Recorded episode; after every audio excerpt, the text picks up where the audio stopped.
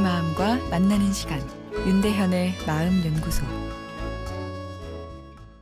안녕하세요. 월요일 윤대현의 마음 연구소입니다. 아, 오늘은 상상력 키우기란 아, 내용입니다. 상상력 하면 떠오르는 작가가 있죠.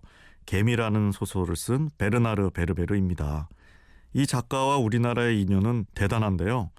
작품 16종이 35개 언어로 번역되어 2천만 어, 부 이상 팔리긴 했는데 세상에 그중 3분의 1인 750만 부가 우리나라에서 팔렸다고 합니다.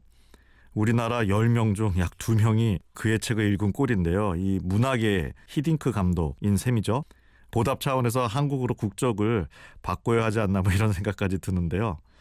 어떻게 하면 내 아이도 저렇게 상상력을 키울까 하고 베르나르의 강의를 들어본 부모님들도 꽤 있으실 텐데요.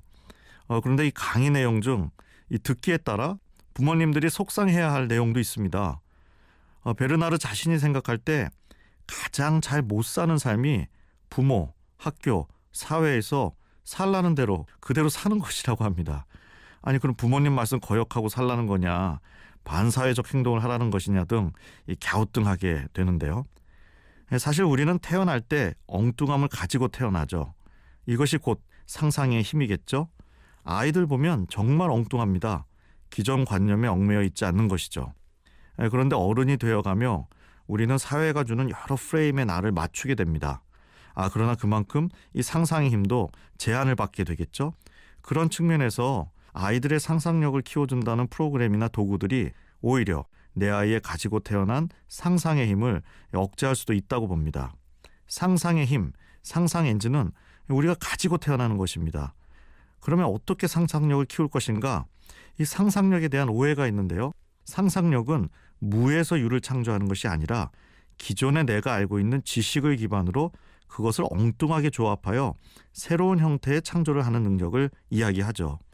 베르나르 소설이 잘 팔리는 것이 지식 소설이기 때문이라 문학계에선 이야기하는데요.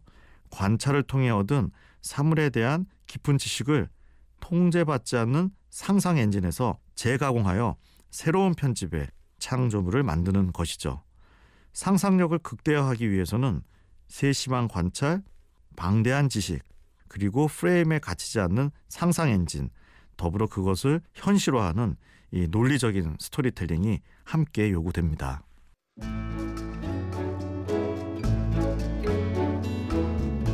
윤대현의 마음연구소. 지금까지 정신건강의학과 전문의 윤대현 교수였습니다.